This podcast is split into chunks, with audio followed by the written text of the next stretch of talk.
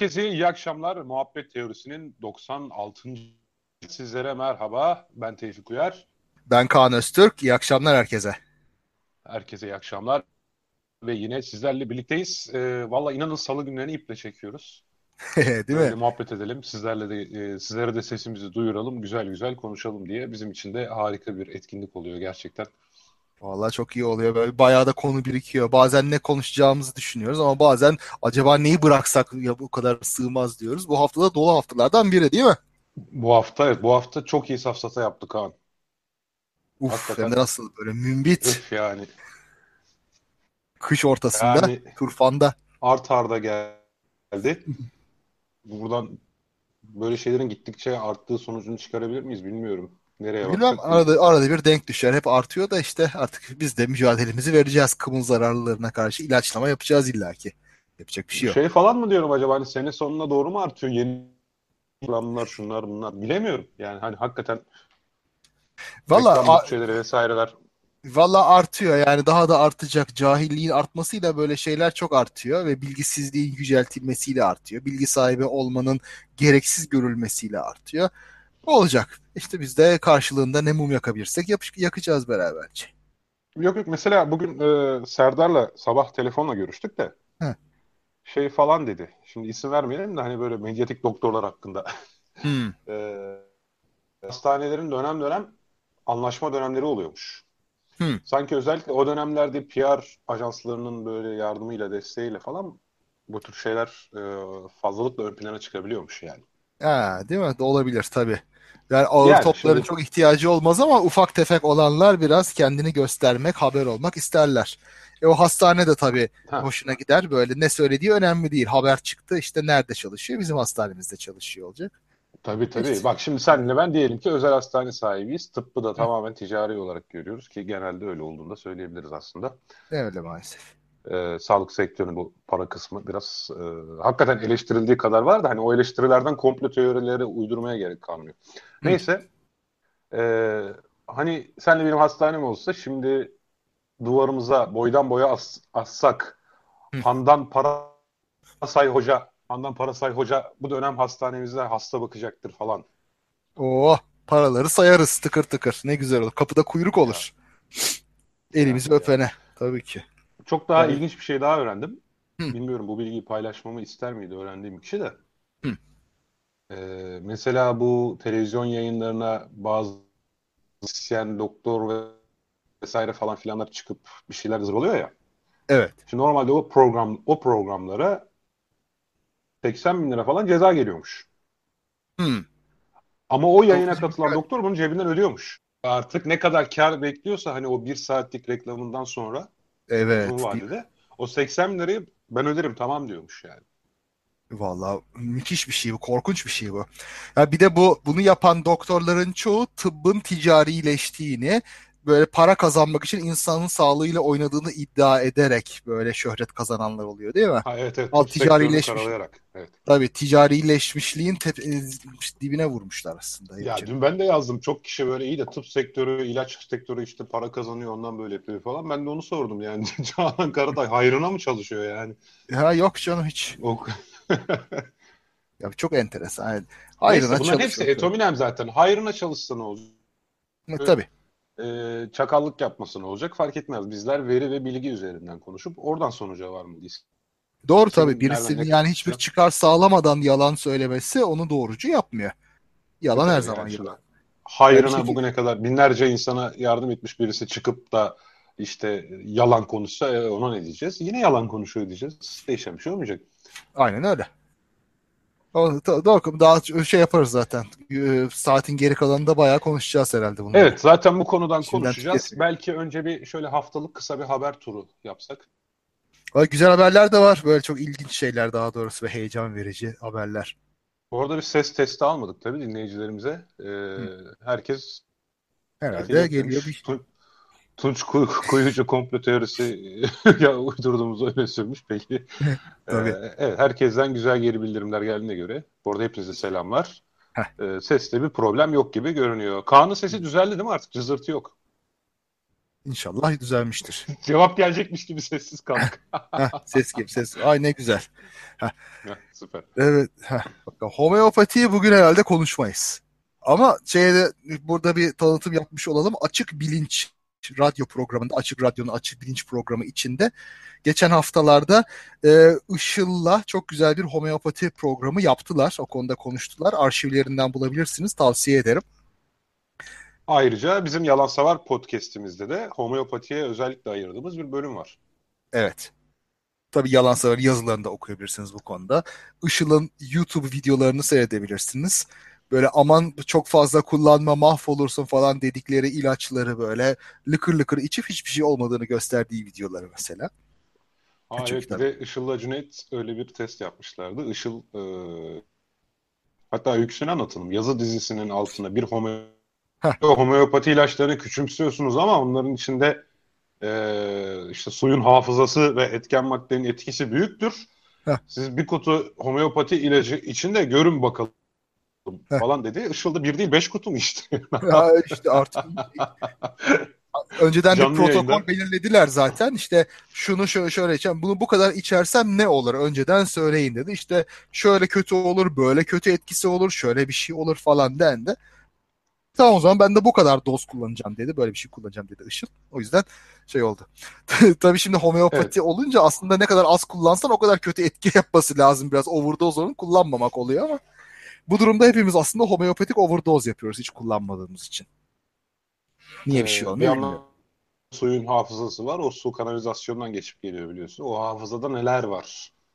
Of tabii. Düşününce normal bir su içince zaten Hı. homeopatik Homeopatik kolera tedavisi olmuş oluyor galiba. Of tabii.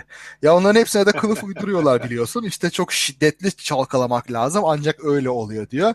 Artık yani molekülün özelliği üstüne sıvaşmış bir boya gibi düşünüyorlarsa artık böyle iyice çalkalayınca ancak çıkacak gibisinden. Ya garip. Orada o özelliği suya geçecek. Konuştuk bunları ama dedim tabii konuştuk bir daha tekrarlamayayım. Evet ya homeopatiyle artık vakit kaybetmemek lazım diyeceğim. Gerçi ben de yakınlarda Türkiye'de homeopatiyle ilgili çıkmış bütün akademik makaleleri taradım. O. Bu akademik makaleleri yaklaşık 70 tane falandı bu arada. Ee, üç kategoriye ayır. Olarak bahsediyor. Hiçbir açıklama yapmıyor. Bazısı işte alternatif ve tamamlayıcı tıp yöntemleri gibi ana bir başlık altında kısa bir Hı. şeyle bahsediyor. Hı. Bazıları tamamen homeopati ile alakalı. Şimdi Hı. bu tamamen homeopati ile alakalı olanlardan hiçbirisi e, homeopati aleyhinde değil. Evet. Hepsi lehinde ve bir tamam. akademik makaleye hiç yakışmayacak tarzda cümleler. Evren, enerji, evren, bütünlük falan filan böyle. Hı. Hani hiç postüralar evet. üzerinden. Dahası da şu. Ben Hı. valla bu söylediklerinden dolayı yasal bir yükümlülüğe giriyor muyum bilmiyorum ama e, bunu akademik bir eleştiri olarak sayarsak girmez. Türkiye Klinikleri diye böyle bir tıp dergisi grubu var. Hı ne göndersem basıyorlar. Öyle maalesef. Yani ya farklı Türkiye... farklı dalları var bunun. Çünkü ne, ne ne kadar bu homeopati öven makale varsa hepsi Türkiye Klinikleri dergisinde çıkmış. Üstelik kesinlikle ve kesinlikle hiçbir kütüphane aboneliğiyle erişilmiyor. İlla ki o makale parayla satın alınmalı. Ha, vay canına. Bak hiçbir kütüphane üzerinden yani ne Boğaziçi ne kültür ne işte ne Harvard yani, e, Bunlardan hiçbirisiyle de erişilmiyor. Parayla alınması gerekiyor. Benim gördüğüm kadarıyla da böyle piyasada şarlatanvari işler yapan insanların böyle akademik e, yayınlar listesinde Türkiye Hı. Klinikleri dergilerinden görüyorum. Valla şimdi şunu da söyleyeyim. Türk yayınları, Türk yani Türkiye'de çıkan dergilerin akademik kalitesi yüksek değil. Çok düşük. Yani benim bildiğim dünyada adı geçen hiçbir Türk dergisi yok yanılıyorsam beni düzeltsinler ama sosyal bilimlerde, tarihte falan belki varsa vardır. Yok yok yani, tıp dergileri sağlam. Sağlam, sağlam mı diyorsun? E, e, tarafından taranan böyle yüksek e, sicili tıp dergisi çok. Bu çok eski 80-90 yıllık geriatri dergileri, Türk cerrahi dergileri falan var. Onlar çok sağlam. O zaman tamam. O zaman düzeltiyorum. Geri alıyorum. Ama tıp başka bir alan tabii. Yani şimdi biz orayı bilmiyoruz. Orada sonuçta hani tek bir vaka yazdığın zaman da çok kıymetli falan olabiliyor. Tıp bizim hani pek bildiğimiz bir alan değil. Yani tıpçılarda hangi dergiler prestijli olabiliyor, onun ölçütleri bizim bildiğimiz diğer genel dergilerden biraz farklı olabilir yani. E, biraz öyle. Onların pratikleri biraz farklı. Yani garip de geliyor bana ama iyi niyetle çok bir şey demiyorum. Birisi anlatırsa artık öğreniriz belki. Evet doğru işte. Ama işte tabii böyle ya onun dışındaki şeylerde çok fazla uydurmasyon var maalesef. Yani doğa bilimlerinde doğru düzgün bir dergi olmadığını biliyorum. TÜBİTAK'ın eskiden çok da kötü olmayan dergileri artık iyice kötüleşmiş halde yani içeriğine baktığında garip garip şeyler yayınlıyorlar. İçeriye bakıyorsun zaten yani. Ya ne şöyle oldu böyle bir bahaneyle okuldan atılan falan da editördü ya da yayın kurulu üyesiydi artık değiller. Hı. Böyle bir faktör ee, var yani. Hı, ha yani evet. Bir, bir bahaneyle okuldan atılan hocalardan bahsediyorum yani işte. Evet anladım. anladım. Bir şey daha e, söylemek istiyorum. Hı hı. E, mes yakında böyle bir bombayı patlatacağım da biraz bekliyorum. Hadi bir bakalım. tane makale var. Benim bir makaleme referans vermiş. Öyle haberim oldu. Hı. Makalenin tamamı ama tamamı Google Translate'le çevrilmiş İngilizce makale. Of of of of of. İn, hem intihal tamam hem yani. de yani böyle şey. Korkunç bir şey. Orijinal yani, makaleyi bulabildin mi? Hayır hayır. E, orijinal makale İngilizce zaten. Tamam. Ama bir İngiliz için hiçbir şey ifade etmez. Yani or, e, intihal mi etmiş bir orijinal hayır, intihal makale? yok. Hayır hayır bak intihal yok. İki tane ak, e, iki tane akademisyenimiz diyeyim. Tamam. E, makaleleri Türkçe yazmışlar Word'de. Sonra bunu ha. Google Translate ile İngilizceye çevirmişler ve sonra bunu İngilizce yayın olarak yayınlamışlar. Nerede yayınlamışlar pardon? E, yani dandiğin dandiği bir dergi. Böyle bir volümü 3000 sayfa of. çıkıyor her gönderen yayınlandığı için. Of, Türkiye dergi. Türkiye, Türkiye kökenli mi? Türk, Türkiye kökenli, Türkiye kökenli. E işte yani. Çok, çok kötü yani. Bu yayınlara yani dergilere bilmem bir bölüm ayrılır. O kadar kalitesiz şeyler var. Maalesef Türkiye'deki akademik gibi akademik yayıncılık da yerlerde korkunç durumda. Evet yani maalesef. Şey, peki hadi şeylere bu haftanın haberlerine geçiyorduk. Evet ne ee, var sende? Valla ne var? Şey var. Ee, çok güzel haberlerden iki tane ve hayatın evrendeki yaygınlığına işaret edebilen iki güzel haber var.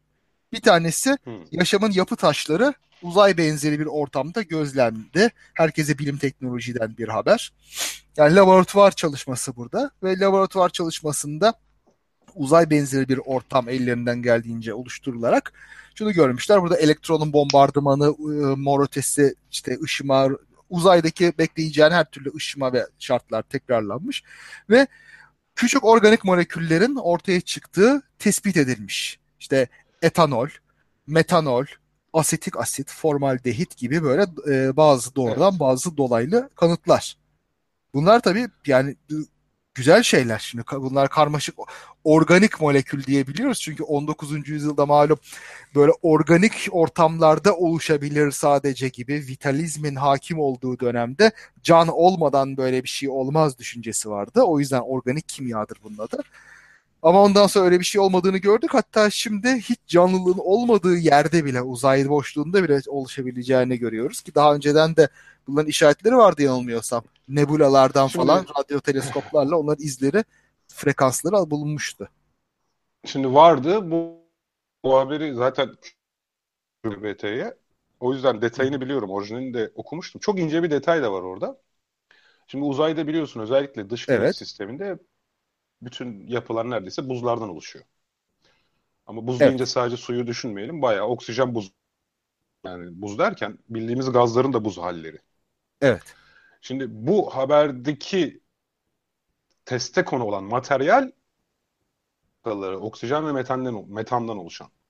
Hı. Yani bu durumda e, öyle bir buz ki içerisinde oksijen var, hidrojen var, karbon var, azot var. Hı. Ve bu buz e, radyasyona ve hatta elektrona maruz kalınca uzayda sen de o kısmı daha iyi bilirsin zaten. E, nitrojen yok bu arada azot yok. E, sen daha iyi bilirsin. Uzayda ikinci elektron dediğimiz tarzda elektronlar açığa çıkıyormuş bazı Hı. güneş rüzgarı faaliyetleri sonucunda. Evet, güneş rüzgarı şey, e, hızlı elektronlar çarpıyor maddeye. Orada e, iyonlaştırıyorlar molekülleri. Onların çık- e, çıkarttığı elektronlara ikinci elektron deniyor. Ha işte bu ikinci elektronlar bile oksijen ve metandan oluşan ince bir film tabakasından organik materyal üretebiliyormuş yani. Ha evet işte bak. Çok ilginç. Burada bu aşırı kolaylık aslında meselenin özü. Evet, aynen öyle. Kolaylık olsun diye ve bir haber daha var ki bununla beraber okusak çok iyi olacak. Şeyde e, hayat şey e, çok eski 3,5 milyar yıllık mikroorganizma fosilleri keşfediliyor. Daha doğrusu analize ediliyor. Avustralya'da ortaya çıkmış. 3,5 milyar yıllık mikroorganizmalar. Bak dünyanın yeni yeni soğumaya başladığı zamanlarda karmaşık mikroorganizmalar ortaya çıkıyor. Bunların yaptığı bunlar ba- basit fotosentez yapabiliyorlar. Bazıları metan gazı üretiyor. Bazıları metan gazı kullanıyor metabolizma için. Ve hücre duvarı falan oluşturabiliyorlar. Tamamen tek hücreli Vay, yaşam vay, tabii. vay. Çok hücrelik çok sonra çıkıyor ortaya ama e, 3,5 milyar, 3.4 milyar yıl öncesinde olan şeyler bunlar. Şimdi buradan da şu Bunlar- tahmin çıkıyor. Yani demek ki yani hayat çok kolay bir şekilde, çabucak bir şekilde ortaya çıkabiliyor. Daha önce bilmediğimiz kadar erken bir dönemde burada karmaşık ve çok çeşitli bir hayat olduğu çıkıyor ortaya. Şimdi bir önceki yılda ev- bu organik molekülle de birleştirirsen şunu da anlıyor gibiyiz. Aslında evrende her yerde kolaylıkla hayat oluşabilir belki de yani bunlara baktığımızda bu ihtimal gitgide artıyor. Emin olmasak da bu ihtimal yükseliyor. Evet hala ama işte hala acaba o organik moleküllerden bir tanesi kendini kopyalayabilir hale gelecek ve üstelik bir de protein bir kılıfla kapanacak kısmında işte orası o kadar kolay mı bir türlü bilemiyoruz. Belki orası o kadar Hmm. işte hala sadece bunlara bakarak Bilemiyoruz tabii Ee, maalesef yani. Belki de gerçekten çok kritik bir şey var ve sadece dünyada olan bir şey ama bu ne kadar muhtemel şimdi sadece burada olur mu? Belki olur kim bilir ama bir ya işte özel bir geçen benim yok. yazdığım yazı hatta bilim arasına kaydettiğim seste de vardı. Hı. Yani niye dünyada en azından başka bir zaman diliminde başka bir yerde başka bir yaşam formu ortaya çıkmadı sorusu da ilginç yani işte.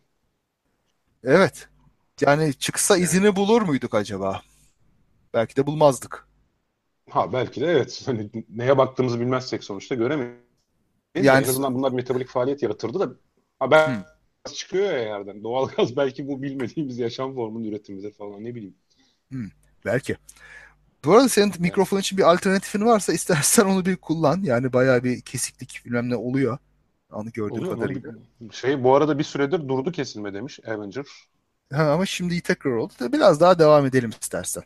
Tamam. Neyse. Biraz daha edelim. Ee, bir iki üç kişi daha değiştirirlerse değiştireyim abi.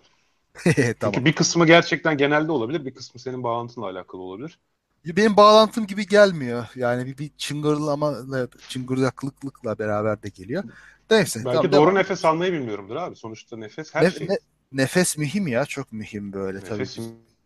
Bu kadar senedir nefes almayı öğrenmemiş olabiliriz. Bunda uzmanları var biliyorsun. Gördük değil mi Evet, bir tane evet, böyle bir uzman gördük televizyonda geçen de. Evet, geçen hafta CNN Türkiye bir e, nefes terapisti katıldı. Ben siz, sana ilginç bir şey söyleyeyim. Heh. Yüksek olasılıkla ben o kişiyle tanıştım. Öyle mi? Hatırlamaz Evet, mısın bundan- öyle biriyle tanıştığını? İşte şöyle, bundan 8-10 sene evvel Hı. bu Ali Beyköy cep otogarı gibi bir yer var ya. Evet. Hani böyle otobüslerin, şehirler arası otobüslerin durduğu. O zaman Beşiktaş'ta oturuyordum ben. Oradan Eskişehir'e gidecektim. Hı. E, Bir, bir hanımefendinin valizi çok büyüktü. Taşımakta bir yerden bir yere geçirmekte Hı. zorlanıyordu. Ben gittim, bir ucundan tuttum, yardım ettim. Öyle olunca işte e, muhabbet. Sordum e, ki siz ne işte siz ne işle terapistim dedi. Hı. Ben e, psikoloji yani psikolojiyle ilgilenen bir terapist. Artık şimdi herkes kendi terapist dediği için esas terapist, terapist, terapist gibi terapist zannettim yani. Ha, psikoterapist falandır Ha, herhalde. psikoterapist zannettim. Sonra psikoterapist mi dedim ben de. Hı. Ee, o da dedi ki yok hayır ben dedi nefes terapistiyim dedi. Hmm. Anladım. Şimdi bundan hala bundan 10 sene evvel nefes kendi nefes terapisti diyen insan sayısının çok az olduğunu düşünüyorum. Kaldı ki kendisinin bir röportajını okudum. 10 yıl önce Hı. başlangıçta meditasyon, enerji çalışmaları yapıyordum. Sonra çalışmalarım nefesle devam etti. Etrafta bu kadar yanlış nefes alışkanlığı, çarpık kaybolmuş insan yapmaya devam edemezdim diye bir röportajında. O da 10 yıl öncesine referans veriyor. Haydur'un böyle olduğunu o kişi olduğunu düşünüyorum ya. Hmm. E, olabilir tabii yani dünya küçük. Ya çok ilginç bir şey ya bu nefes üzerine bir şey yapmak. Şimdi bu yani garip bir şey. Bunun bir doğru tarafı belki olabilirdi diye de bazen düşünüyorum ama yani televizyon programındaki bazı alıntılara bakınca bir tutar tarafı olmadığı da anlaşılıyor. Tamamen bir palavra gibi geliyor bana bütün bunlar. Yani Şimdi doğru şey var. tarafı var. Hı. Şu anlamda var. Şimdi stres biz ve bütün memelilerde hı hı. hemen hemen aynı mekanizmayla işliyor. Bir tehlike altında olduğumuzu düşündüğümüz zaman hı hı. Stres düzeyimiz artar. Bu stres düzeyi geçici olarak üremeyi, sindirimi, bağışıklık sistemini hepsini hı. geçici olarak askıya alır. Tamam. Tamam mı? Bu ne demektir? Tamam. Sen bir ceylansın, aslanla karşılaştın. Hı hı. Stres hormonların arttı. Senin o anki bütün vücudunun odaklandığı e, mesele kaçmak. Evet. Haliyle vücut o an midedeki sindirimi de durduruyor. Üreme sistemleri devreden çıkıyor. Bağışıklık sistemi bile devreden çıkıyor tamam mı? Hı hı. Şimdi dolayısıyla bütün psikologların stresle ilgili açıklamalarına bakarsan şunu söylediğini görürsün. Kronik stres bu yüzden tamam mı? Kronik hı hı. stres sahibiyseniz üreme yani seks hayatınız diyeyim artık. Yani üreme sisteminiz e, e, zarar, zarar zarar görüyor. Hatta tabii. daha zor gebe kalıyorsunuz. Kronik stresin varsa düşün. E tabii vücut diyecek Ondan ki ben sonra... tehlike altındayım şimdi üremenin sırası mı? Tabii. Gibi. Bağış, aynı şekilde sindirim problemleri oluyor. Stres çok mideyle alakadar bir şey biliyorsun. Ee, tabii ki. E, artık helikobakter pylori'den olduğu anlaşıldı ama mesela stres ülsere sebep oluyor. Yani orada bir bakteri şeyi de varsa zaten sindirim e, sisteminin de dengesi bozuluyor vesaire falan filan. Kısacası Hı-hı. ve şu da biliniyor. Evet nefes, derin nefes almak vermek tamam mı? Nefes faaliyetleri stresi düşürmeye yardımcı oluyor. Bu da belli bir şey. Hı-hı. Ama bu ikisi arasında bağlantı kurup buradan zırvalık çıkarmak o başka bir şey. Yani şimdi hani salisilik asit kanı sulandırır, aspirin kullanırız. Hı hı. Hani bunun mekanizmasını açıklamak yerine şöyle söylesem, salisilik asitin enerjisi vücudumuzun aurasına çarpar ve orada bir şifa alanı oluşturur Heh. falan demeye benziyor. Tamam ortada bir mekanizma var. İyi kötü. Ama buradan olayı abartmak ee, do- doğru diyor. Ya yani bu dediklerin inandırıcılığını artırmak için bir faktör olabilir de aslında yaslandığı şey e, diğer batıl inançlar şebekesi gibi geliyor bana. Şimdi malum e, şeyle meditasyonda falan da nefes kontrolüne çok e, önem verilir. Ve meditasyonun mistik tarafında da bu nefesle işte çakraları açmak, ruhu temizlemek vesaire gibi şeylerden bahsedilir. Şimdi bu terapistin de söyledikleri içinde bunlar da var. Bir de bunları sahte bilim jargonuyla da harmanlıyor. İşte enerji, manyetik alan, işte şurası kapalı, şurası açık gibi şeylerle de bir araya getiriyor. Böyle bir e, nasıl diyeyim, mistik bir aura içinde bunları sunuyor. Yani nefes dediğin şey sadece nefes değildir. İşte o şöyledir, böyledir, şuraya ulaşacak, buraya ulaşacak gibi bir şey. En güldüğüm şey şu, ateistlerle ilgili işte bana çok koyu ateistler geliyor. İşte bakıyorum onların nefeslerinde bilmem nerede tıkanıklık var. Onların tıkanık... göğüslerinde nefes yok falan gibi. Ha, yani tıkanık yer değil de böyle ağza daha yakın kısmın tıkanık olduğunu söylüyor. Aşağıda nefes olduğunu söylüyor. Kardeşim ağızdan geçmeden ben nasıl nefes alacağım yani? Nefes gelecek orada ya nasıl tıkanık olur? Neremden alıyorum ben onu başka bir delikten mi alacağım nefesi? Ağızdan alacağım oraya geçecek. Bu da garip bir şeyler yani. Ondan sonra da diyor ki orası açıldığı zaman işte aa ilk defa Allah'ı hissettim gibisinden de bir ifadeler. Bunlar işte biraz tabii gündelik şeylere, e, siyasete falan da oynamak. Böyle dinin fazla rol oynadığı dönemlerde bu dini şeyleri ön, ön plana çıkartayım da biraz oradan müşteri gibi havası herhalde. ya aklıma müstehcen bir fıkra geldi ama nasıl anlatabilirim bilmiyorum. Tamam bak şimdi anlatayım. Ben ha, çok birebir örnek olabilir. temel temel bir gün bir kitap yazıyor. Hı. Bu arada ben mikrofonu değiştirdim. Belli oluyor güzel. Tamam. Temel bir gün bir e, kitap yazıyor. E, buna bir kapak adı bulacak ama e, yani kitaba bir isim bulacak. E, entellerin takıldığı bir kahveye gidiyor işte. Ona soruyor, buna soruyor. Birisi buna diyor ki böyle diyor basit sade bir ismi olsun. Hı. Temel gidiyor geliyor ismi buluyor. Kontes. Kontes tamam. Kitabın adı Kontes. Sonra e, ertesi gün başka bir şeyle konuşuyor entelektüelne. Ya diyor bu diyor çok sade olmuş diyor. Bugünlerde diyor cinsellik çok satıyor diyor. Pardon şey korku çok satıyor diyor. Sen buna e, korku dolu bir şey de kat diyor. Temel gidiyor geliyor. Kontes ve gece yarısı. Heh. Ondan sonra başka bir entelektüelle konuşuyor. O da diyor ki cinsellik satıyor. Sen buna biraz cinsellik kat. tamam. Sonra Temel gidiyor geliyor. Kontesi gece yarısı kim sevdi? Tamam mı? Güzel. Sevdi diyeyim ben. Tamam. Sonra birisi de diyor ki ya diyor bak diyor artık diyor devir diyor din, din, din, dinin devri, dincilerin devri. Sen diyor biraz da buna din kat. Temel gidiyor geliyor kitabın adı. Allah Allah. Kontesi gece yarısı kim sevdi? Mükemmel. Neyse şimdi biraz Aynen öyle. e, Böyle kitap yazacaksın yazdığımı. Bak şimdi senin Ha. kitap da çıkar yakında tekrar. Böyle bir şey düşün bakalım. Böyle neyse. Şimdi e, sen, tam senin dediğin gibi işte karşımda bu e, hanımefendinin bir röportajı var. Hı. Buradan sana bazı ufak e, seçtiğim noktaları aktaracağım. Hadi bakalım. Diyor ki Türkiye'de yaşayanların %99'u nefes kapasitelerinin sadece %30'unu kullanıyor. Bu şey gibi beynin %10'unu kullanmak gibi bir şey galiba. Ya onun gibi ayrı da Türkiye'de yaşayanların %99'u gibi bir ölçümü nasıl yapabilirsin? Ha ben onu kaçırdım. Of süpermiş. %99'u bir de. Peki. Yani şimdi diyelim ki 3000 kişilik örnekleme aldım. Heh. 3000'de 299 çıktı. 2999 mu? Ya. Ya yine bu neredeyse %100'üne karşılık gelir zaten ki o bir tanesi tesadüf sayılır yani. E doğru tabii. Ee, daha sonra yüz, nefes kapasitelerinin %30'unu kullanmak da ilginç. Bu arada e, düşünsenize daha fazlasını yapabilecekken nefesinizi sınırlandırarak kendinizi kısıtlıyorsunuz. Zekanız, yaratıcılığınız, hücre yenilenmeniz, bağışıklık sisteminiz, duygularınız, kalbiniz, aklınız. Allah Allah. Yani şimdi vücudun te- nefes almak gibi temel bir şeyin eksikliğine tahammül edebileceğini ben hiç zannetmiyorum yani. Eksikse nefes nefese kalırız. Tamam ben şimdi şişkoyum, sportmen olmayan bir adamım. Çabucak nefes nefese kalıyorum ama vücudum bana bunu söylüyor işte. Yani nefes nefese kaldın bir dur. Nefes yetmiyor sana diyor. E şimdi Ya burada- zaman olmuyor böyle bir şey yani.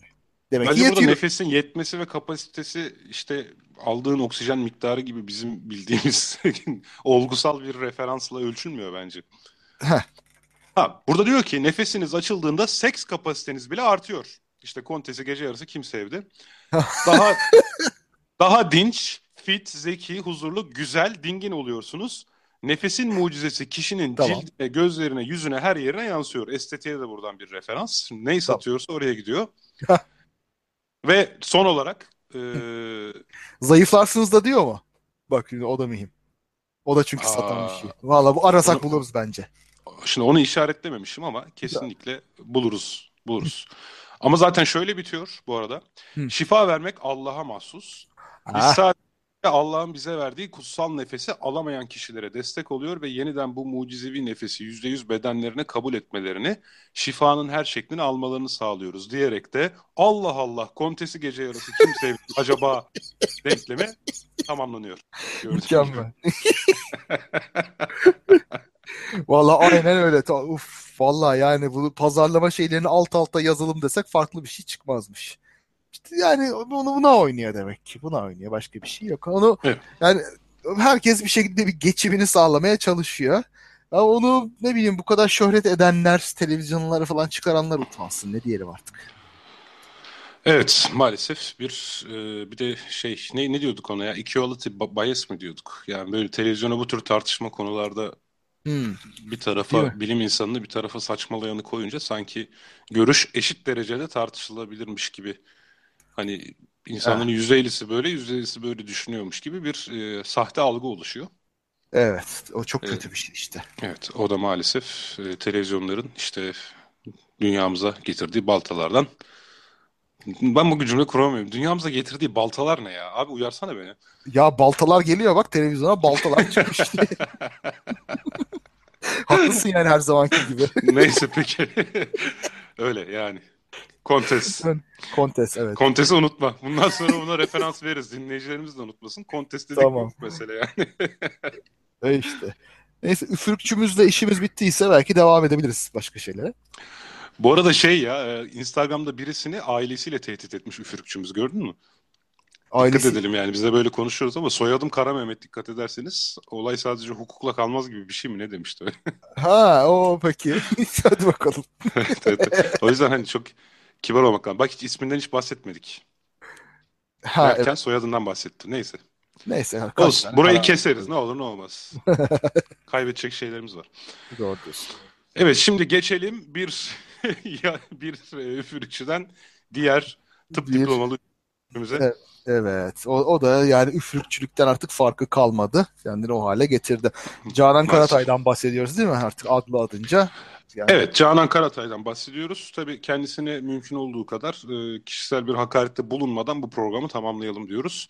Yani gereği yok hakaret canım. Yani ol, olanı söylesek zaten yeterli. Ona da gocunacak. Yok yok zaten bir şey yok. hakaret etmeye de gerek yok ya. Ne yapalım insanlar yapıyor böyle şeyler. E işte. Böyle bazen saçmalıyor insanlar sonuçta. E tabii bizim de görevimiz yanlışı göstermek işte meydanın boş olmadığını söylemek. Çünkü evet. yani öyle aman efendim hoca böyle söyledi doğrusu o zaman o olmalıdır la olmuyor bu iş. Yani delil gösterilecek. Ne neydi en son evet, lütfen ne, ne demiş en son yani onu bir hatırlayalım mı? Valla ben doğrudan şeyden görmedim. E, haberden zaten okumamıştım. Hepimizi bu işe bizim Kerem uyandırdı. E, haber kültürünün fotoğrafını paylaşarak. Evet. E, tabii e, hepimiz de herhalde bir şekilde biraz bizim Kerem'le dalmış bulunduk konuya. Kerem'e verilen yanıtlar üzerinden. Tabii. Şimdi Canan Karatay grip aşısı tehlikeli başlıklı haberde Şöyle diyor, grip aşısının tehlikeli olduğunu söyleyen Profesör Doktor Canan Karatay, aşıların içinde alüminyum var. Alüminyum Alzheimer nedenidir. Aşı vurulmaya gerek yok. Bunun yerine D vitamini kullanımı çok önemlidir dedi. Ya bu çok sorunsuz bir şey. Yani tıpçıların üzerinde anlaştığı şeylerden tamamen uzak. Yani ne, ne diyeyim bilemiyorum. Böyle bir şeyi bir Hipokrat yemin etmiş bir insan nasıl söyler? Akıl alır gibi değil. Aşıların içinde alüminyum var. E şimdi şimdi Heh. E, söyle hocam. Tamam şöyle gelin bak şimdi. Baştan başla. Aşıların içinde alüminyum var. Ne demek aşıların içinde alüminyum var? Aşının içindeki bir kimyasal maddenin içinde bir alüminyum atomu var mesela. Tamam mı? Daha önce de böyle aşılarda civa var deniyordu. Aşılarda civa var değil, aşıların içindeki bir kimyasal maddede, bir molekülde bir civa atomu var. Civalı bileşik var yani. Ha, civalı bileşik var. Şimdi bu onun içinde civa var ya da alüminyum vardan farklı. Neden farklı? Şöyle serbest civa veya serbest alüminyum değil bu. Bu gelip de bizim vücudumuzda biriken bir şey değil. Bu şeyde de şimdi bizim yalan savardaki aşılar işe yarar e, yazımız vardı. Böyle güzel bir şey, bayağı rahat okunan bir şey. Onda da yazdık. Şimdi buradaki civa e, metil civa. Bu pardon etil civa. Vücuttan atılıyor gidiyor. E, alüminyuma geleceğim sonra da. Ama mesela ya taş taş şuradan başlayalım abi? Tamam. Kimyasal bileşik kimyasal. demek. Hah, kimyasal. Lise bilgilerimizden hatırlayacağımız üzere iki bileşiğin birleşip tamamen iki atomun birleşip tamamen yeni bir şey ortaya çıkarıp eski Heh. özelliklerinden tamamen sıyrılıp kurtulduğu bir şey. Aynen en basitinden neydi? Hidrojen, e, Hidrojen, yanıcı oksijen. bir gaz, oksijen Aynen. yakıcı bir gaz. İkisi bir araya gelip su oluyor. Yani bambaşka bir şey Aynen oluyor. Yani hep böyle örnek verirlerdi lisede. Tabii. Bak yani zaten tuz, tuz düşün. Yani sodyum klorür. Sodyum çok patlayıcı bir şeydir böyle. Suya attığın zaman güm diye patlar küçücük bir parçası. Klor zehirlidir. Ama bunların bileşiği olan tuzu her gün yiyoruz. Yemezsek, hiç yemezsek sağlığımız bozulur hatta. O kadar. Yani bunların bileşiği farklı bir şey. O yüzden de yani bunun içinde bu bileşikte civa var diye onun civa gibi zehirleyici olduğu veya alüminyum var diye alüminyum, serbest alüminyum etkisini yapacağını düşünmek kimya bilmemek. Temel bilimden habersiz olmak. Bu korkunç bir şey işte. Hani bu rezillik. Evet. O, işte alüminyuma da gelir. Şimdi civa şamatası yüzünden aşılardaki bu civalı bileşik kaldırıldı. Ne işe yarıyordu bu civalı bileşik? Böyle büyük miktarda bir şişe içinde birçok dozluk aşının bulunmasını sağlayasına yarıyordu. Bozulmamasını sağlıyordu. Yani küflenmemesini sağlıyordu. Ne oluyordu da mesela Afrika'ya götürüyorsun koca bir köyü bir şişeyle aşılayabiliyorsun. Daha ucuza geliyor. Masrafı azalıyor. Şimdi bu civalı bileşik kaldırılınca bu koruyucu madde ortadan kalktığı için çok daha böyle tek dozluk aşılar olmak zorunda kaldı. Masraf arttı. Sen o zaman bu fakirlere aşıları götürdüğün zaman daha yüksek ödenek bulmak zorundasın ve bazılarını da aşılayamıyorsun bu yüzden. Neden? Bir hezeyan sebebiyle. Alüminyum da aynı sebepten. Evet. Şimdi burada da alüminyum mesela. Alüminyum Alzheimer yapar. Şimdi o alüminyum serbest alüminyum mu? Yani aşıdaki öyle değil. O yüzden de bunu söylemek yani sorumsuzluk. Aynen Ondan öyle. Sonra... Ee, bir de devam etsen. Bir de şey tabii şimdi sen bitireceğini bitir çünkü ben Alzheimer'la alüminyum arasındaki ilişkiyle ilgili uzun bir şey söyleyeceğim. Tamam sen şimdi ona geç o zaman. O zaman şöyle söyleyeyim. E, alüminyumun Alzheimer yapması mevzuunda da şu var. Tabii ben dün alüminyum dernekleri sayfalarında bunlar mittir, böyle bir şey yoktur dendiği için güvenle bunun böyle olmadığını Twitter'da Dur, söyledim. Alüminyum dernekleri mi, Alzheimer dernekleri mi? Şey, Alzheimer dernekleri pardon.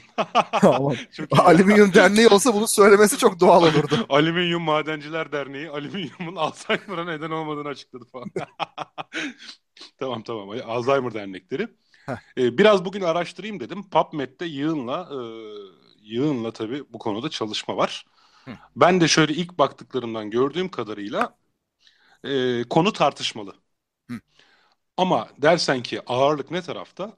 Ağırlık alüminyumla Alzheimer arasındaki ilişkinin kesin olarak kurulamayacağı tarafında. Çünkü Hı. ilk başta 40-50 sene evvel içme suyunda alüminyum olan bölgelerde e, yani epidemiyolojik araştırmalar Alzheimer'la içme suyunda yani içerisindeki alüminyum e, oranı arasında bir ilişki kurmuş doğru. Hı. Yani epidemiyolojik olarak böyle bir şeye rastlanmış. Tamam. Fakat daha sonra tabii bu mevzu önemi binince daha fazla araştırma yapılmış takdir edersin ki. Tabii. In Ve daha fazla araştırma yapınca tamam. aynı bulguya başka alüminyumlu içme suyu kullanan yerlerde rastlanmamış. Ha, buyur tamam. E, dolayısıyla bu epidemiyolojik bağlantı sıkıntıya girmiş. Şimdi şöyle bir şey var. Alüminyum nörotoksik bir malzeme. Yani gerçekten de sinir hücrelerine zarar veriyor. Alüminyum birikmesi. Hı hı. Ama bizim vücudumuzda fazla alüminyumu atan e, mevcut başarılı mekanizmalar var zaten. Yani biz alüminyumlu bir içme suyu tükettiğimiz zaman o alüminyum beynimize ulaşmıyor zaten. Ha, buyur çok güzel. Tamam mı? Tabii. Ancak yine de tekrarlı alüminyum alımında bunların içerisinde şey de var. Bu antiasit kullanıyoruz ya midemiz yanınca falan. Onlarda da alüminyum varmış. Hı. Bunlardan düzenli ve tekrarlı maruz kalmada vücuda geçen alüminyum miktarında çok az da olsa artış olduğu da tespit edilmiş. Bu da doğru. Tamam. Ve bu arada Alzheimer olanların beyin bölgelerinde yani beynindeki problemli bölgelerde alüminyum fazlalığı da rastlanmış. Bu da doğru. Hı. Ancak bunun sebep değil sonuç olabileceğini gösteren çalışmalar da var. Ha, bak işte. Yani Alzheimer'a uğramış beynin beyin bölgesinin Anladım. alüminyum biriktirmeye başladığı yani bunun bir sebep değil bunun bir sonuç olabileceğini gösteren çalışmalar da var. Dolayısıyla konu tartışmalı. Ama genel olarak epi, epidemiyolojik verilere bakarsak e, bu, bu bağlantının çok e, net olmadığı ve dolayısıyla bunu kesin olarak al, alüminyum e, alımı Alzheimer'a neden olabilir demek için bu kanıtların yetmediği yönünde. Tabii.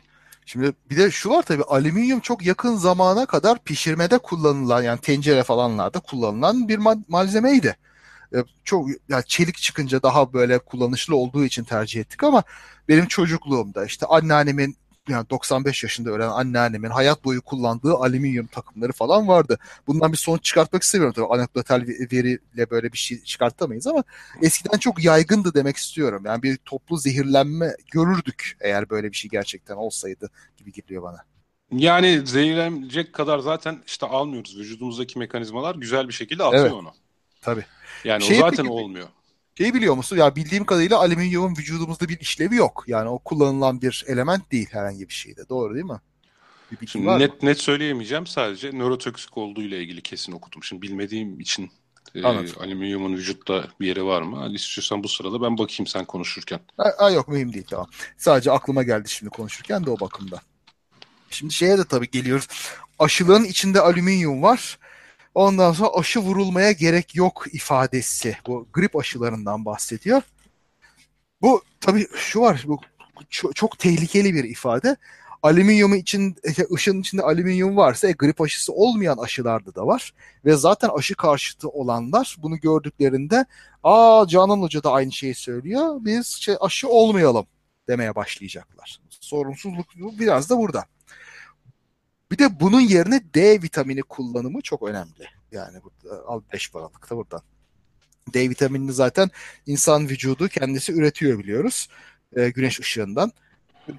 şeyde de yazın zaten genelde güneş altında dolaştığımızda ürettiğimiz D vitamini bize yıl boyunca yetiyor vücutta depolandığı için. Ee, ama eksikte kalabiliyor sonuçta. Eksik kalırsa Bazıları da... için tabii yani mesela evet. dışarıda dolaşamayanlar, yaşlılar falan için tabii orada bir ekleme gerekebilir. O ayrı mesele ama gribi engellemek için D vitamini ne herhangi, herhangi bir literatürde yeri yok herhalde. Şöyle, e, şöyle var. Daha doğrusu var demeyeyim de ben de geçen sene bu bir enfeksiyonla mücadele ederken enfeksiyon profesörüyle böyle sürekli sohbet ediyorduk. Hı. E, D vitamini eksikliğinin bağışıklık sisteminin e, işleyişini yavaşlattığı konusunda bulgular olduğunu söylemişti. Ha. Hatta böyle bağışıklığı zayıflayınca insanlara D vitamini testi yapıp düşükse D vitamini takviyesi veriyorlar. Anladım. Tamam. O, o zaman tamam. O zaman bir diyeceğim yok. Tamam. Ama işte burada grip aşısı ile ilgili başka bir şey bir gereklilik de var. Işıl'ın güzel bir yazısı vardı. Yine yalansa vardı. Grip aşılarının neden gerektiğine dair. Şimdi griple ilgili doğru bildiğimiz yanlışlar yazısı içinde. Çünkü grip virüsü o kadar muzur bir virüs ki diğer virüslerden farklı olarak sürekli mutasyon geçiriyor. Sürekli yeni tipler ortaya çıkıyor ve sağlık kuruluşları e, bütün bunları takip edip her yıl e, hangi virüs tipleri ortadaysa onlara göre aşılar e, üretiyorlar. O yüzden her yıl yeniden yeniden olması gerekiyor. E, bir de tabii bu çok hızlı değiştiği için bir aşının içindeki virüslerden başka yeni bir virüs de oluşmuş olabiliyor. E, bu kış mesela. O zaman da vurulduğumuz aşı o virüse karşı bir koruma sağlamıyor. Ondan sonra ne oluyor? İşte aşı oldum ama yine de grip aşı, gribe yakalandım. Demek ki işe yaramıyor ya dönüyor iş. Evet bu arada Yalan Sever Yalan Savar podcast'inin 13. bölümünde de grip konusunu hem de grip aşısı konusunu çok derin olarak ele almıştık. Onun da linkini burada dinleyicilerimizle paylaştım. Ee, daha sonra dinleyecek olanlar da Yalan Savar org sitesine girip podcast listesinden 13.sünü dinleyebilirler. Aynen öyle. Valla işte bu garip bir şey ya. Bu, e, bu ifadeler aşı karşıtlarının ekmeğine yağ süren ve toplum sağlığını tehlikeye sokan ifadeler. İlk de değil tabii. Böyle. Canan Karatay böyle ne bileyim şımarık çocuk gibi ilgi çekmek isteyen çocuk gibi çıkıp çıkıp acayip acayip şeyler söyleyerek uuu diye ortalığı bir ayağa kaldırıyor. Herhalde böyle bazıları tepki gösterince hoşuna gidiyor herhalde. İşte bazıları da aa hocamız işte bizi bizimle ilgileniyor. Yalanları ortaya seriyor falan gibi bir coşuyorlar. Leman'da mı vardı ya ezik şarkıcı Altuğ? Onda da böyle bir şey vardı. O gündeme gelmek için bir şeyler yapıp duruyordu hep. işte. E, öyle işte tabii. Ama bu çok fena bir şey. Şimdi. Ama hocam bir dakika şimdi kadın koskoca tıp profesörü yani sen Hı. sen kim köpek demiş birisi cümleyi. sen kimsin köpek yani? Ha, sen, sen kim köpeksin? Bir de öyle bir Ha yani sen şimdi. kim köpeksin? Sen şimdi söyle bakayım sen koskoca tıp profesörü var böyle söylüyor. Sen kimsin Kaan Öztürk? Fizikçi ha. sen fizikçiliğini bil. Yok ben, ben, ben kamyon şoförüyüm kardeşim. Ben öyle diyeyim. Tamam mı? Yani hiç kimse şey yapmasın fizikçilikten değil. Ben hiçbir şey değilim diyeyim. Tamam mı? Benim hiçbir şey olmadığı önce bir koyalım ortaya. Şimdi tamam diyelim ki sen hiç kimsesin. Peki. Tamam. Ben cahilim. Ben okuma yazmayı zor sökmüşüm. Ama ben bilimsel makalelere bakabiliyorum. Bilimsel yayınlara bakıp anlayabiliyorum. Ve görüyorum ki böyle bilimsel yayınlarda bir konsensüs var. Canan Karatay'ın söylediklerinin tersi geçerli. Bunun söylediklerinin yanlış olduğu bilimde kabul edilmiş. Ben ona bakarım ve bu sadece ona, ona bakmam. Veriler bunu söylüyor. Veriler, deneyler, epidemiyolojik araştırmalar, laboratuvar araştırmaları, klinik araştırmalar, kontrollü deneyler bunların hepsi bir şey söylüyor. Canan Karatay başka bir şey söylüyorsa o koca profesör Canan Karatay haksızdır. Demin de söylediğimiz gibi mesela temel kimya, temel biyoloji bilgisinden de yoksun olduğu belli söylediği ifadelerden. E o zaman koca profesör, moca profesör. Yani bir şekilde... Yanlış da yanlış. Biz, bizim orada e, yanlış, yanlış deriz diyorsun. Aynen öyle. Şimdi bak bizim ülkede yani bizim ülkede demeyeyim de e, doğuda yani Asya'da, Orta Doğu'da falan aşırı bir hürmetçilik böyle bir hiyerarşik yapı var. Herhalde daha önce de konuşmuşuzdur buna.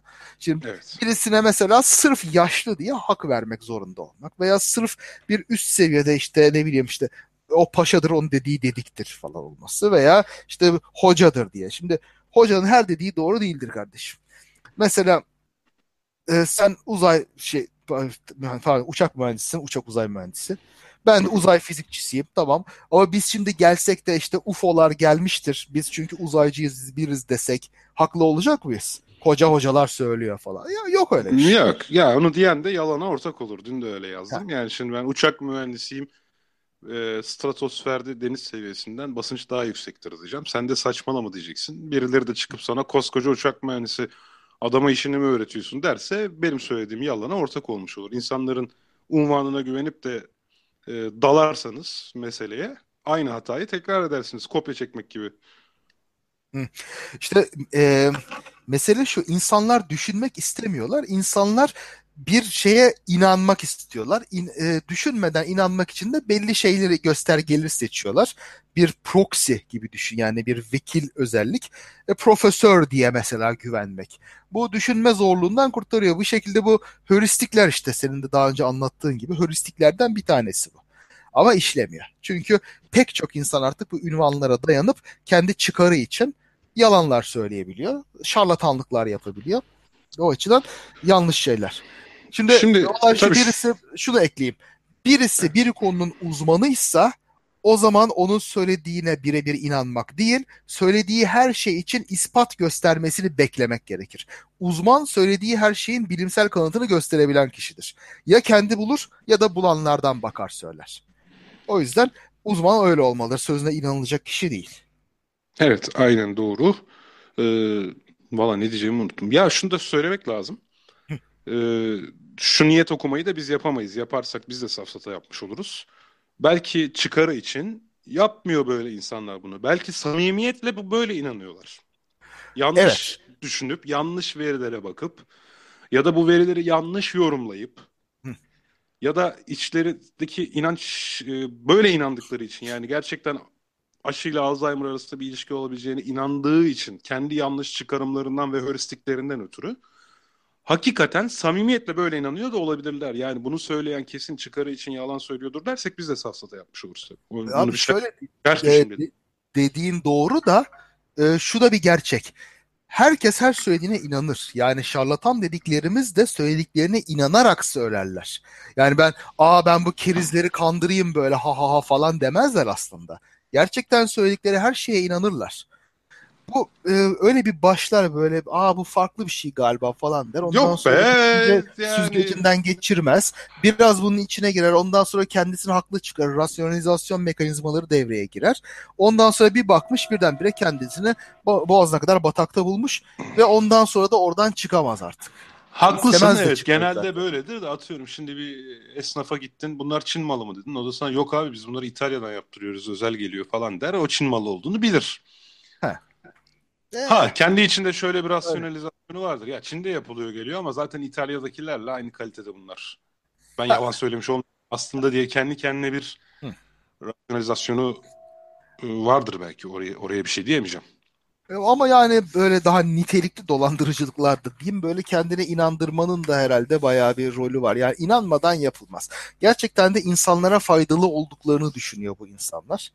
İşte tabii tabii. Karatay, Kötü niyetli de olmayabilirler aslında. Yavuz Gizdar olsun. Gerçekten de insanlara bir fayda sağladıklarını düşünüyorlar. Farklı olarak.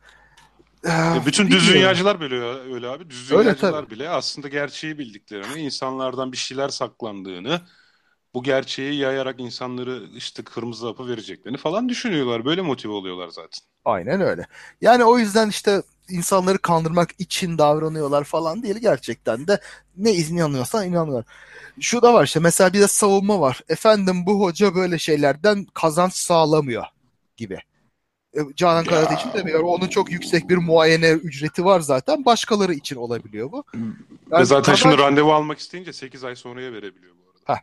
Ondan değil ama başka böyle isimler var. Böyle şeylerde geçen mesela işte yoğurt, kanser falan diye konuşan Yavuz Dizdar var. Şimdi e, kazanmıyor olması bir kere söylediğini doğru kılmıyor.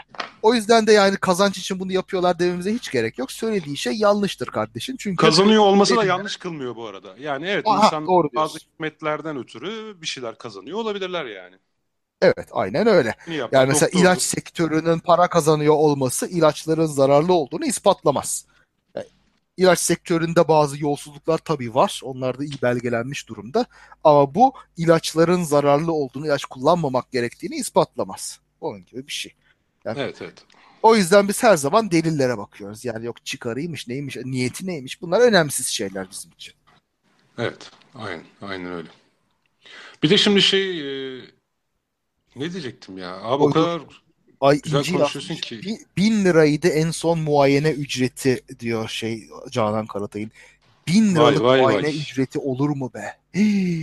8 aylıkta dolu. 8 aylık gelir garanti. Neyse canım gözümüz yok. Allah daha çok versin. Şimdi ya, işte bu sayılara tak sayılara takılarak safsataya düşme olasılığımız oluyor. Uf. Ya olabilir. Belki muazzam e, hizmet. Ya o bin lirayı vermek isteyen verdikten sonra yapacak bir şey yok. Bize bir şey düşmüyor. Evet, tabii. Bir e, galiba hekim dinleyenimiz var. Canan Karatay yüzünden gebe hastalarda OGTT yapmak eziyet oldu. Hastalar direniyor. Ha, bu herhalde şeker yüklemesi testi. Yani bu evet. Bu çok fena bir şey. Bizim işte hanımın da gebeliğinde yaptırmıştık o testi ve gerekli de bir şey aslında. Ama bu çok fena bir şey. Yani şeyde aman çocuğunuza, bebeğinize şeker yüklenir falan gibi. Bu da temel metabolik süreçleri tamamen göz ardı etmek. Bu ders kitaplarında yazan şeylerin göz ardı edilmesi var burada. Ya ama ne oluyor işte herkes evet. bizi kandırmaya çalışıyor. Canan Hoca bizim iyiliğimizi düşünüyor diye bir kült takipçiler böyle bir tarikat vari bir takipçi kitlesi oluyor arkada. Fan club, fan club var. Evet. Yani böyle işte bu profesör şöyle söylüyor. E, siz niye buna itiraz ediyorsunuz dendiğinde e, başka profesör de başka şeyi söylüyor diyorsun. E, a, onlar ama şeyde ilaç endüstrisinde satılmış olanlar diye bir cevap geliyor. E, her şeye evet, böyle bir uydurma cevap var. Nereden nereden biliyorsun satılmış olduğunu? Çünkü Canan Karatay'a karşı çıkıyor. İşte bir kendi kuyruğunu kovalama safsatası var bir de burada.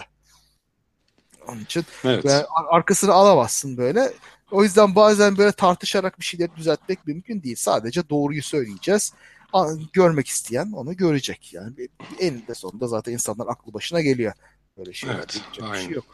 Aynen öyle. Bu arada sonlara doğru gelirken şöyle bir duyuru da yapayım artık yavaştan da kapatırız. Aramızda şu an bizi dinleyenler arasında bulunan İnce Kadri Begeç. Kendisi takdir ettiğimiz e, tıp alanında çalışan bir araştırmacı. E, Amerika'da e, Cold Spring Harbor Laboratuvarı'nda çalışmak niyetinde. Bu yüzden de bir proje e, desteğine ihtiyacı var. Şu an %95'ini tamamlamış ve sadece 1000 TL kalmış.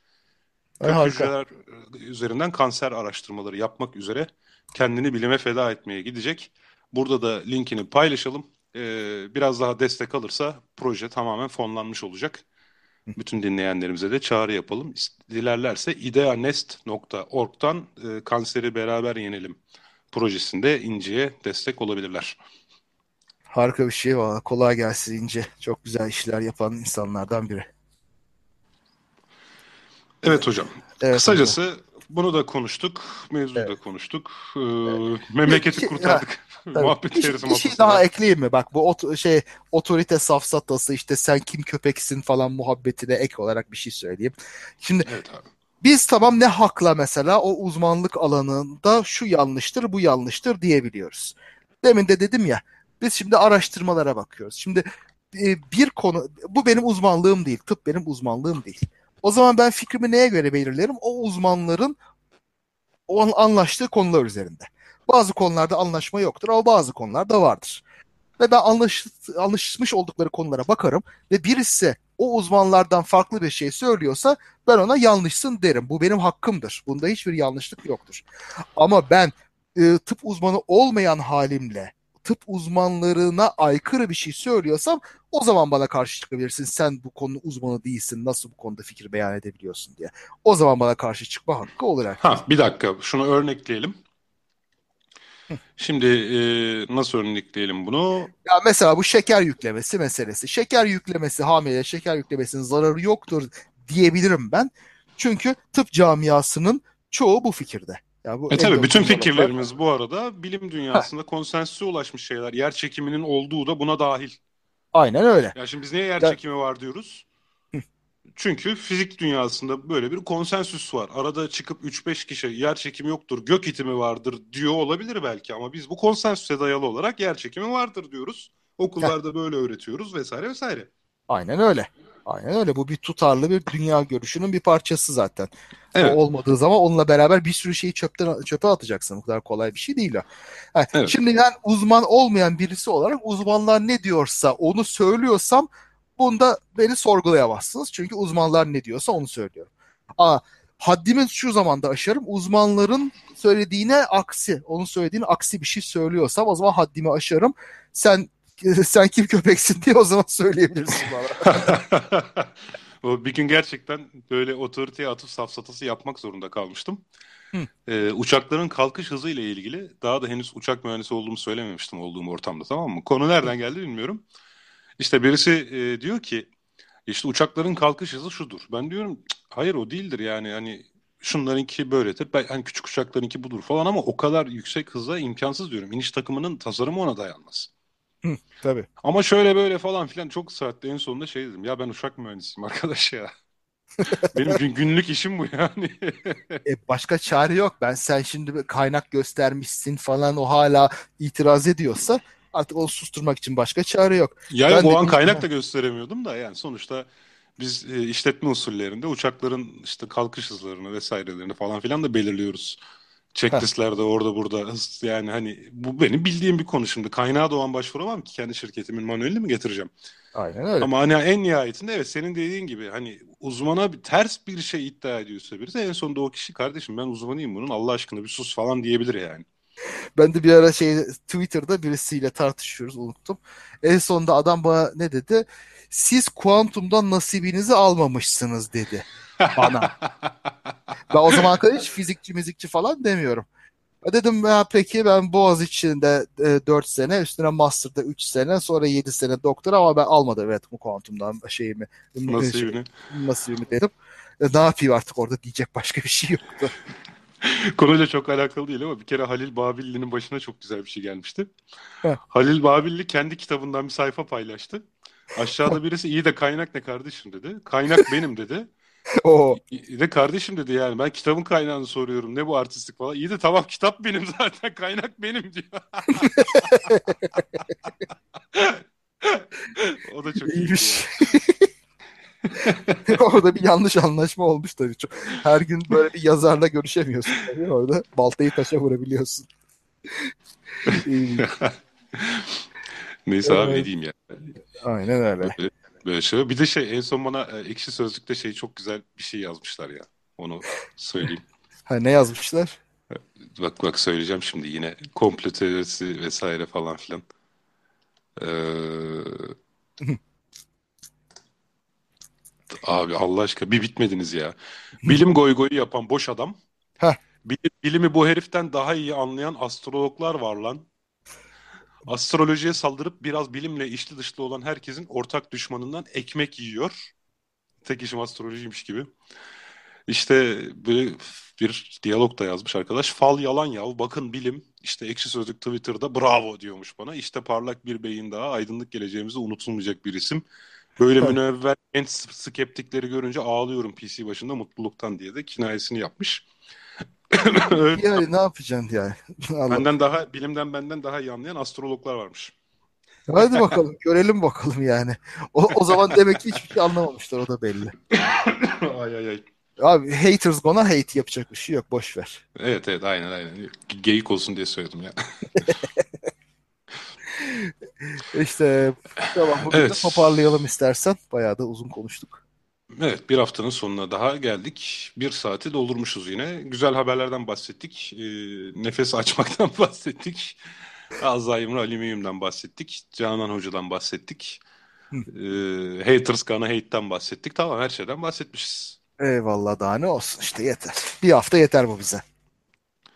Evet, aynen öyle. Haftaya o zaman yeni bir konuda. Ha bu arada haftanın konusunu şimdiden ilan edelim. Biliyorsunuz yıl bitiyor. 2017 iyisiyle, kötüsüyle, tatlısıyla, acısıyla bir yılı bitirdik. Haftaya yılın son programı olacak 26 Aralık'ta. Ve biz de 2017 nasıl geçti, 2017'de neler, nasıl önemli keşifler oldu? Şöyle bir yıllık haber turu yapacağız haftaya. Evet. Evet. Tamam o zaman haftaya kadar Tekrar görüşmek üzere. Herkese iyi akşamlar dileyelim. Herkese iyi akşamlar ve katkıları için de teşekkürler dinleyicilerimize. isteyenler Tarihi Osmanlı Mecmuası'nın 3. cüzünün 1912. sayfasına bakabilirler efendim.